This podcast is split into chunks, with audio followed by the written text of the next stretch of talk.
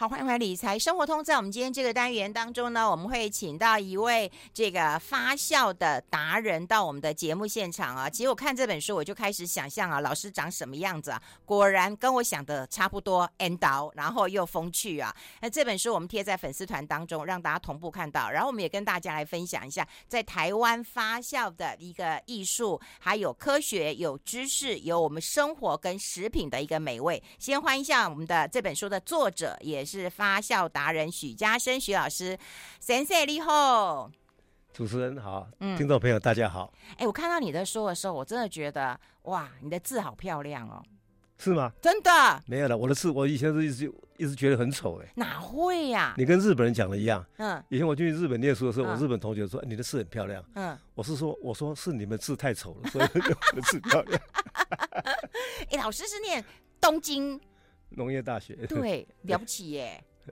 哈，那那个时候要去出国念书不容易吧？对，嗯，哎、欸，那那我们先谈阿公好不好？阿公哦，可能很多人不知道，但公盐醋你一定吃过，你们家一定有公盐醋，对不对？大家家里都有啊。阿公跟公盐醋有很大的关联。其实公盐醋它是日据时代哈，嗯，它是总督府有一个工业研究所，嗯，那它所开发一直是有专利的，嗯，一支醋，嗯，在台湾发明协会他拿到专利，嗯。啊，嗯，那因为日本人走了以后，他把这个技术就留下来，嗯，那我父亲他是在日本拿到药剂师，嗯，那光复之后再回来的也没有什么工作可以做，嗯，那我大伯父就想说，哎，那边有一家日本公司要卖，嗯，啊，他要教你技术，嗯，啊，那我们就去把它传承下来，这样。的，嗯，是这样开始的，所以这样就有台湾的公盐醋了，他日据时代就有了，哇，对，哦，所以是阿公。我们把它接下来的，把它接下来，对对对，然后发扬光大。对，哦，啊，你们家家学渊源呢？没有了，其实不是发扬光大了，其实也是国民。谁家没有公盐处理阿公？他国民政府撤退来了之后，因为台湾人以前闽南人不大吃酸的东西。哦，对，嗯，你看我们台湾料理里面哪几样是酸的？嗯，几乎可以屈指可数。五六支。啊，对，嗯，你看我屈指屈指可数啊。啊，对了，不多。那是国民政府到台湾来之后，很多不同省份的外省人一直到台湾要吃醋。哦，有有有。那个时候家里的醋的产业才开始蓬勃发展起来。嗯嗯。哦，不是我们比较厉害。是，哎，看这本书当中，我刚刚讲过，你的字很漂亮，然后记录了发酵的一个过程了。刚刚老师一来，我也跟大家讲，就是我其实妈妈也会做，你会做泡菜。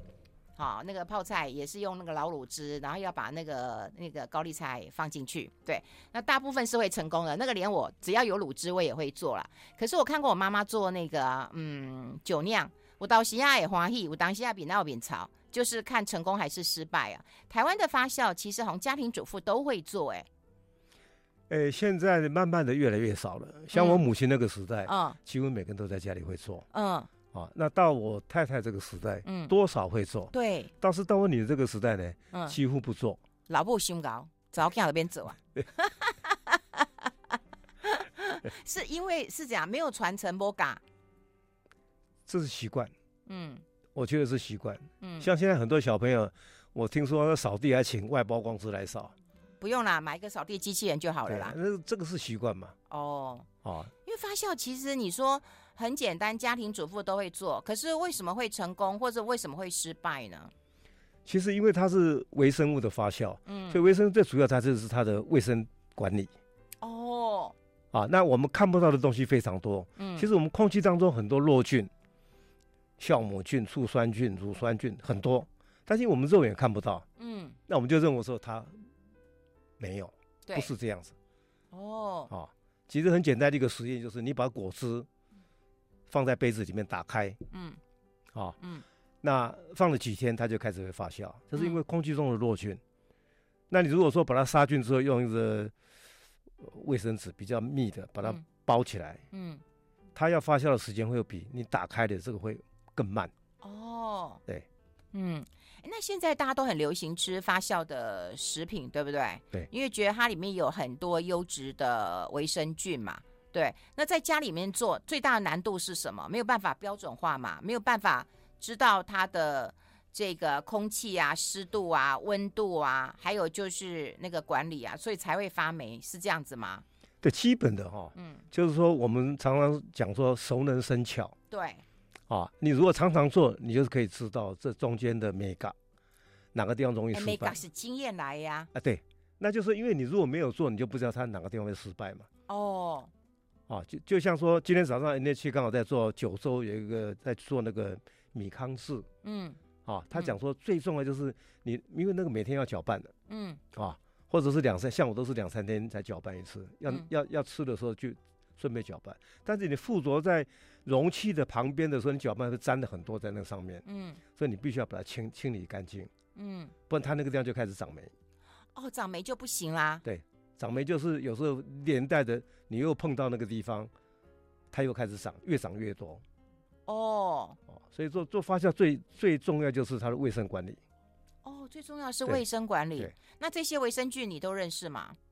没有人没有全部认识，那个菌几万种，不可能全部认识。几万种啊？对 对对，数不完的。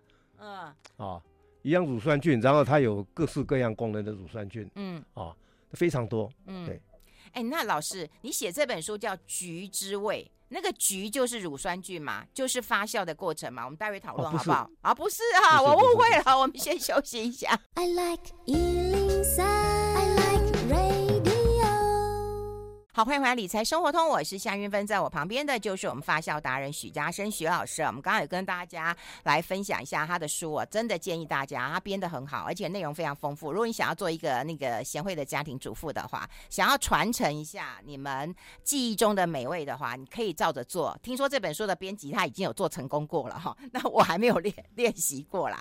那刚刚讲这个叫曲之味嘛哈，那这曲曲就是发酵，不是哦？不是，不是，好，我错了。嗯、啊，它曲它是可以发酵，嗯，啊，那曲里面的很多菌在里面，很多菌相在里面，嗯，那曲它主要就是，其实我一直佩服我们的老老老祖先哈，嗯，它这个东西怎么发明出来的，嗯、我现在还是百思不解。哈，啊，嗯，所以以前的智慧，我觉得说比现在人还也是很厉害的，嗯嗯，啊，你看这个曲，我们如果要去做酒。以前原住民他的酒是全世界都一样，都是原住民都是口诀酒，嗯，就是你用玉米啦，或者是小麦，或者是米，嗯，在嘴巴里面咬嚼，嗯，咬咬一阵子以后，等到你感是感觉到稍微甜甜的时候再吐出来，吐到容器里面，嗯，然后继续这样咬，嗯，啊，过几天它就变酒，啊，对，那个叫口诀酒，全世界的从亚马逊河一直到美国的印第安，到我们台湾的原住民都是这样子。老祖宗真有智慧啊！口水对，咬一咬就吐出去，然后就会变成酒。对，哦。但是今天如果说我我我咬的这个口诀酒，可能主持人就不敢喝，对不对？长得这么丑，没有啊，你长得帅。说一个美女咬的，你可能就是觉得很好喝。你美女你也不敢，那 你也不能别人的口水呀。那你看这个曲很好玩它，就是把你淀粉里面的，我们我们的嘴巴那个唾液里面其实有很多分解酵素在。哦所以你看，我们小时候妈妈叫你说吃饭要多咬几下，对，才会消化，对，对不对？对，它就在咬的当中，那个唾液是分泌，它里面有一些淀粉分解酵素，就把你的淀粉分解成葡萄糖，那你就感觉到微微的甜。对，有，对，嗯，就是这样子。哦，所以曲是这样来的啊？对。哎，那那那不是有听过什么红曲、红糟、啊、红曲？红曲也是我们。算是闽南的一个特别的一个产物，嗯嗯，那全世界呢，只有中国有这个东西。哦，福州人最会做了。对，嗯，好、哦，那其实，在大陆不止福州人，别的地方人也有在做，但是可能是福州的料理会比较多一点，嗯，所以变成说，哎，福州的红烧啦、红曲啦，就比较有名一点，对对对，会变成这样子，嗯，好、哦，那曲各式各样的曲都有，嗯，所以我们先看这个曲，我们这现在这个曲是麦字旁，嗯。它就是种在蒸熟的麦子上面，嗯，啊，那现在中国大陆把它改成米字旁，嗯，但是那个曲呢，嗯，它把它改成歌曲的曲，哦，对耶，啊，嗯、那以前我到大陆去，我就笑他们说，啊，你后来又改，现在改成歌曲的曲，米字旁不见了，哦，啊，所以我常常笑说，中国大陆文化比我们台湾差很多，嗯，啊，我到大陆去的时候看到说面店，我说，哎呦。什么那个，我也是碗面那个那个那个面呢？满面哦，班面呢，因为他只写个面，他只写个面，他把那个简体字啊，他把小麦拿掉了。哦，他把小麦对对。其实他有那个旁边有那个字，他都有他的意思在啊。对对对，对不对？嗯。那黄豆也可以做曲啊，嗯，但是他没有字，嗯。后来我就自创一个，就是豆字旁再写一个一个曲。哦。啊，那很多文化其实它也是创造出来的。嗯，对不对？对啊，没有字，我们就要给他一个身份证。以前我们在念书的时候，国文老师教我们说：有边读边，没有边自己编，对不对？嗯，哦，那这个字也是一样。我认为说，一个文化你必须要给他一个生命，那才能够延续下去啊。哦，所以老师其实这些曲啊，或者你刚我们刚刚讲的醋啊。其实都是一个发酵的过程，对不对？对，酒酿也是嘛。然后刚刚在广告时间问说那个米令也是啊。对，我们煮饭的时候、煮菜的时候，想要加一点那个米令也是啊。味噌也是啊，味噌也是啊。对，那像我们的豆瓣酱啦，豆瓣酱也也是，豆腐乳也是，这个都是啊。嗯，哦，对，有一次我那个豆腐乳放很久，打开它还冒泡泡，哎。哦，那个还在发酵，还在发酵，还在发酵。对，那可能它有受到。原来它分解的东西，嗯，还没有分解完，它慢慢一直在分解，嗯，对，所以有时候会爆瓶，对，啊，做发酵的时候，有时候你锁太紧，它就会爆炸，嗯，啊，尤其那个玻璃如果比较脆弱的话，它就容易爆炸，还蛮危险。所以做发酵的时候，你绝对不能锁得太紧，要留一点空气让它舒压。哦。还有人家就讲说要煮那个味噌汤的时候，以前我都搞不清楚嘛，就是说味噌汤就跟豆腐啊、跟鱼一起烧。他们说没有，他说味噌你不能煮太久啊，你要到起锅之前，然后这样放下去啊，不然那个那个那个菌都被你煮死了，是这样子吗？不是菌煮死，它的香气已经被挥发掉了。哦，香气挥发掉了。所以日本人在煮味噌汤的时候，不像我们台人，我们台人两孔一滴孔。我们台湾人两人份，他煮六人份，啊，隔天还继续吃，对，对不对？对。那日本人是今天吃两人份，我们就煮两人份。哦。所以我在书里面也有介绍说，下次味噌汤它不是用煮的，尤其我们今年夏天这么热，嗯，啊，每位家庭主妇小姐，包括小孩子要吃个味噌汤都很辛苦，嗯，我建议他们用泡的。味噌汤可以用泡的。用泡的，现在日本也是主流，都是用泡的。嗯。啊，那除那条件是你的卫生要好。嗯。你香气要够，嗯，鲜味要有，嗯，啊，那那我们去超市买的那种味增可以吗？可以用泡的吗？大部分发酵时间都不够。哦，对，我们台湾的发酵时间呢，大概差不多七天到十天，嗯，非常短，嗯，啊，那为什么它也变成味增呢？因为我们台湾的米曲放的比较多，嗯，所以台湾的味增比较甜口，较甜，呜呜呜，啊，伊就无干了对吧？嗯，哎，因为它它的黄豆还没有被分解掉。哦，所以时间不够久啊？对，时间不够久。可是我们看标签也不知道它到底发酵多久啊？没有写，但是因为这个是因为台湾人的习惯，台湾人看到味噌黑的就认为是坏掉。哦，对，嗯，可是日本不是也有白味噌？对，它有白味噌，也有赤味噌。对，有赤味噌，对不对？嗯，你看信州味噌，你看起来黑黑的，一泡起来就是金黄色，非常漂亮。嗯，对，那所以说不可以貌取人呐，哈，那个我们它是赤味噌汤，慢慢要去研究，要去。进化，嗯，我们才能够进步。哎、欸，那老师吃这种啊、呃，就是发酵的，或者是吃这样子腌制的食物，是好的吗？是好的吗？日本人很喜欢吃啊，就很长寿啊，对不对？当然有很多人也很怕吃腌制的，我们待会讨论一下好不好.好，我们先休息一下。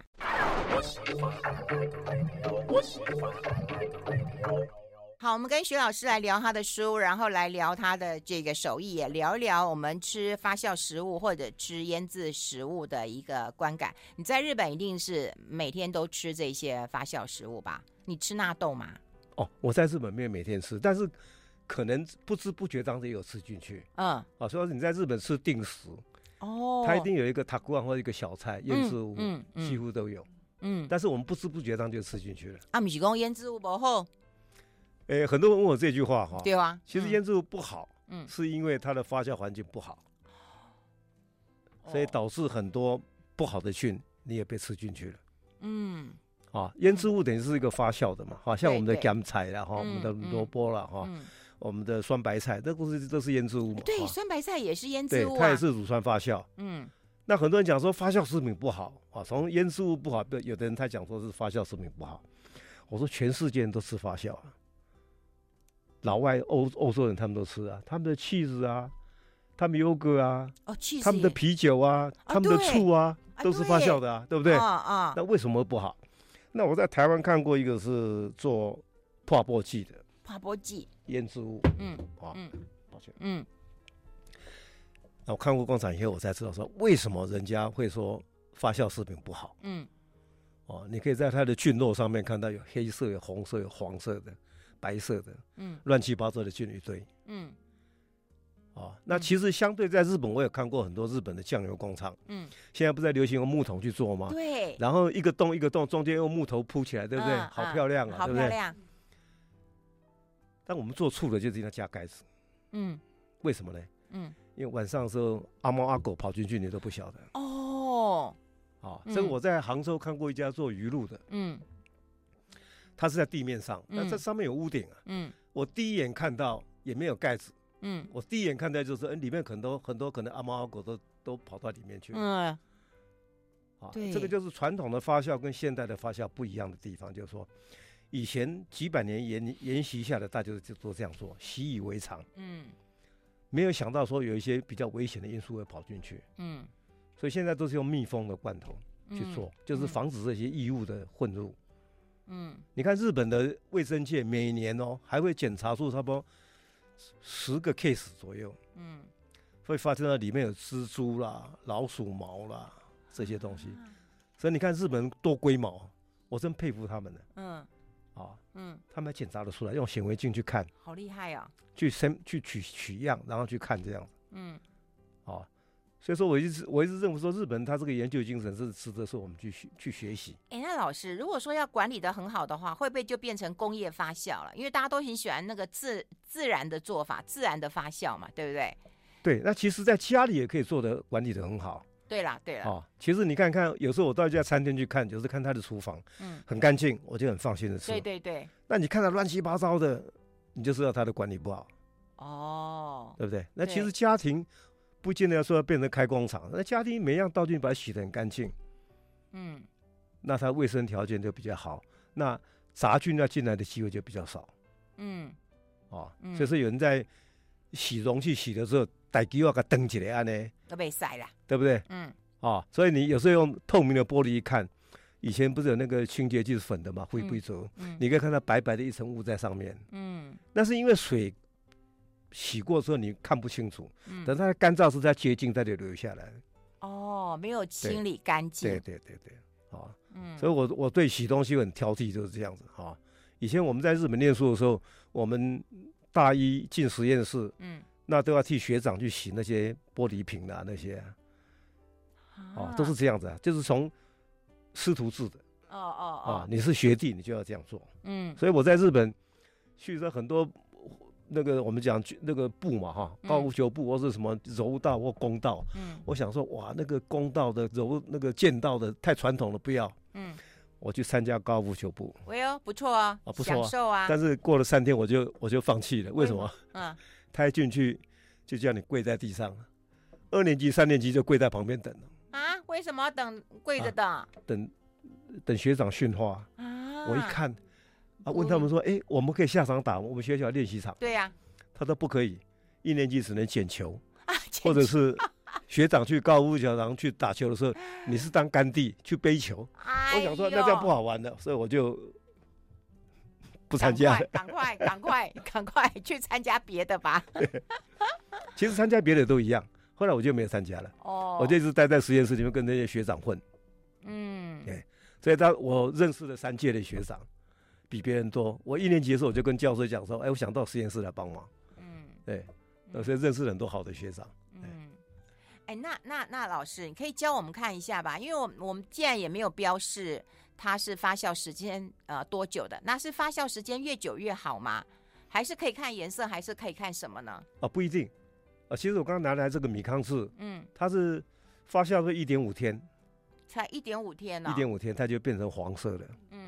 那只是一个指标，就是说经验呐、啊。嗯，一般在吃都是绿色的，看起来会比较舒服嘛。嗯，好，我本来要做一个半天的，那昨天因为有日本人来，没有时间做，我本来做一个比较，就是说一天一点五天跟。半天的，嗯，比较浅一点的，它颜色看起来绿色的，看起来比较爽口一点，嗯，啊，嗯，那很多东西它不见得说是看颜色的，嗯，啊，其实你刚刚讲白味噌，白味噌是因为它的那个米曲加的比较多，黄豆比较少，哦，所以它叫白味噌。哦，白味噌是这样来的啊。对，好，待会老师要教我们一道好了，就每个人都可以做的，好不好？好，可以啊。好，可以，好好好，那我们先休息一下。I like 103, 好，我们现场的就是我们发酵达人许家生老师啊，其实他有自己的事业，但是他写了这本书，一定花了他很多的一个心力啊。可不可以教我们做呃简单的方式？其实以前我也会做泡菜，不过我都要我妈妈那个卤汁留给我之后，我再把那个高丽菜放进去。哎，不，白菜白菜应该白菜放进去，我就成功了。可能没有那个那个那个老卤汁，我就不会成功。所以你可不可以教我们一道简单的方式？好，连我都会哦。好，那个我们等一下再讲哈。嗯，其实你刚刚谈到这个卤汁呢，嗯、它是最重要的。尤其你到酱菜店去买酸白菜、酸高丽菜，或者是酸萝卜，我在嘉义买过酸萝卜。嗯，它那个卤汁看起来白白的。嗯，大部分都是只有拿酸白菜，没有拿卤汁。对，你要跟他讲说，嘎几块汤花。哦，啊，你回来汤我都没加呢。对，那个汤来谁料料呢？哎，所以你下次回来吃那个汤看看，那个酸是乳酸的酸。贵干的对吧？哦，我们台湾人就是传统，就是大家是不要汤嘛。一看那个汤白白啊，泡的也注盐白，一加别加。不是，当时讲说腌酸白菜的时候，白白菜袂使洗，所以人就讲哎，去洗了后，迄这这水都袂使你袂使加。不能洗是这样子的哈。嗯，其实洗了以后，它它的水分更多。对。哦，那就很容易坏。对，那你看很多人在做酸白菜或者做芥那个呃酸菜，嗯，就是我们讲芥菜。哎，芥菜，它都会先去晒，水分越少，嗯，那你的成功率越高。哦，啊，所以你去洗过之后，你那个水可能里面还有很多微生物在里面，嗯，它的杂菌失败率就越高。谁勾就是坏掉了。对，我第一次做酸白菜也是看了很久，一直想做。嗯，啊，有一次我到永康牛肉面去吃饭，嗯，我看坐在他正对面，刚好快好像快结束的时候。嗯我看他弄个捞那个勺子，把里面那个碎片捞出来，嗯，高丽菜砰就丢进去，对对对，撒一点盐，对对对，啊，搅拌一下，嗯，一点辣椒，嗯，我一直在看，哦，原来这样哦，回来我也无法炮制，我就开始做了，嗯，啊，那个就是他留下那个汤汁，他没有丢掉，对，那个就是老卤汁啊，所以你看了就会做，它里面非常多的乳酸菌啊，非常多啊，哦，那我们如果开始腌制的时候，它乳酸菌能开始的时候可能零，嗯。那你留下那个老卤汁下来的时候，它可能已经是里面好几亿只了。所以那个老卤汁很重要。对，对，那个老卤汁，如果说做吃火锅的时候，你加那个老卤汁进去，是是真的是味道真的是，哎呀，好吃啊！哎、但是我们很多人都不会吃，就把它丢掉啊，我觉得很可惜。哎、以后要记得老卤汁要留起来呀。那你就说那个老卤汁拿着，哎，可能放在冰箱久了会坏掉，嗯、没关系。把它包好冷冻，它不会死掉。它不会死掉，不会不会不会。它也不会被我们煮煮煮到熟掉，也不会冷冻到死掉。其实你看，我最近在做酸笋，那我才发现到说，哎，酸笋很多种做法。嗯，有人煮熟之后，对，再再去焖。嗯，那我以前有学到的是，我直接把它丢在水里面。嗯，像那个麻竹笋，我切成一片一片的。嗯，然后丢在水里面，上面加个保鲜膜。嗯，让它不要接触到空气。嗯。那像这种夏天三天，它绝对变成酸笋。嗯，但是后来我觉得说，哎，这个酸笋就是它比较脆一点的酸笋。那那个煮过了呢，它就是比较软一点的酸笋。哦，是我可以问个白痴的问题：什么是酸笋跟臭酸的笋？你可以分得出来吗？我们一般讲弄鼻呀，嗯，你那个味道如果闻起来不舒服，哦，那个就是坏掉了。因为发酵食品呢，它都有一个味道。对。有时候我以前在日本上班的时候，我在醋的公司上班。嗯。好。那我们有时候朋友就是同事会找我们晚上就喝酒，嗯，那就是没有时间回家嘛，哈，嗯，那这车电车里面很多小姐说，嗯，闻到一股好像臭酸味道，嗯，啊，我们这几个同事在这都脸滴滴的，不敢看，不敢想，这是我发自我们身上的味道，发酵都会有这种味道，哦，你们都有味道啊？对，你看你做啤酒的时候，啤酒也是有味道，你摸到的时候，你去发酵好的时候，那个面团你去拿来闻，也是有个味道。嗯，那像醋的味道它特别浓，那其实泡菜也一样，它的味道也很浓。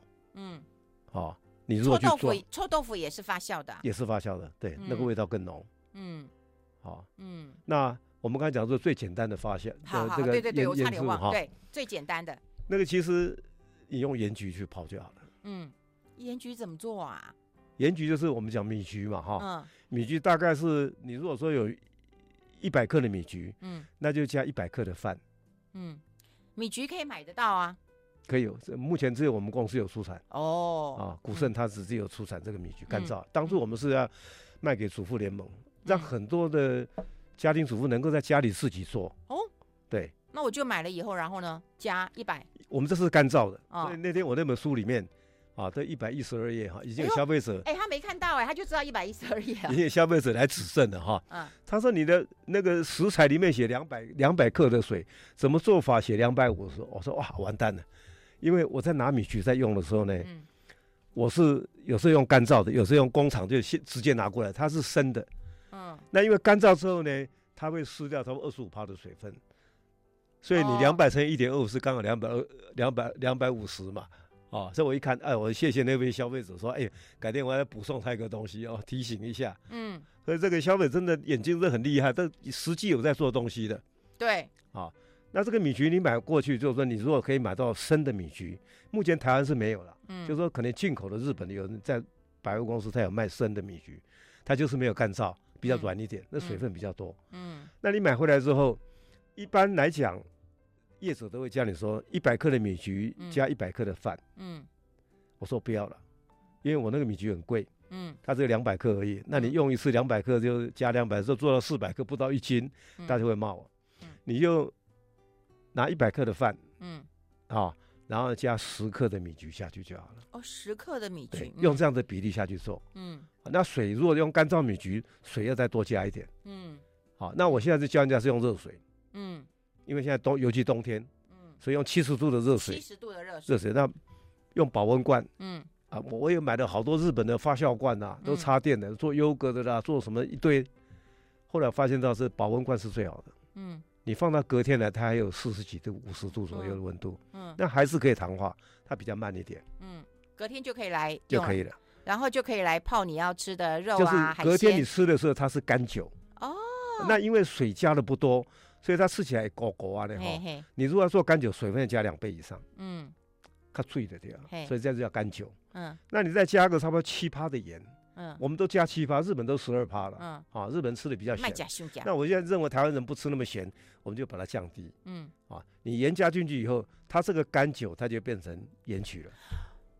泡肉、泡海鲜，就是你撒后哎，给它泡一下，然后进一个味道，这个我就会，然后放冰箱，超好吃。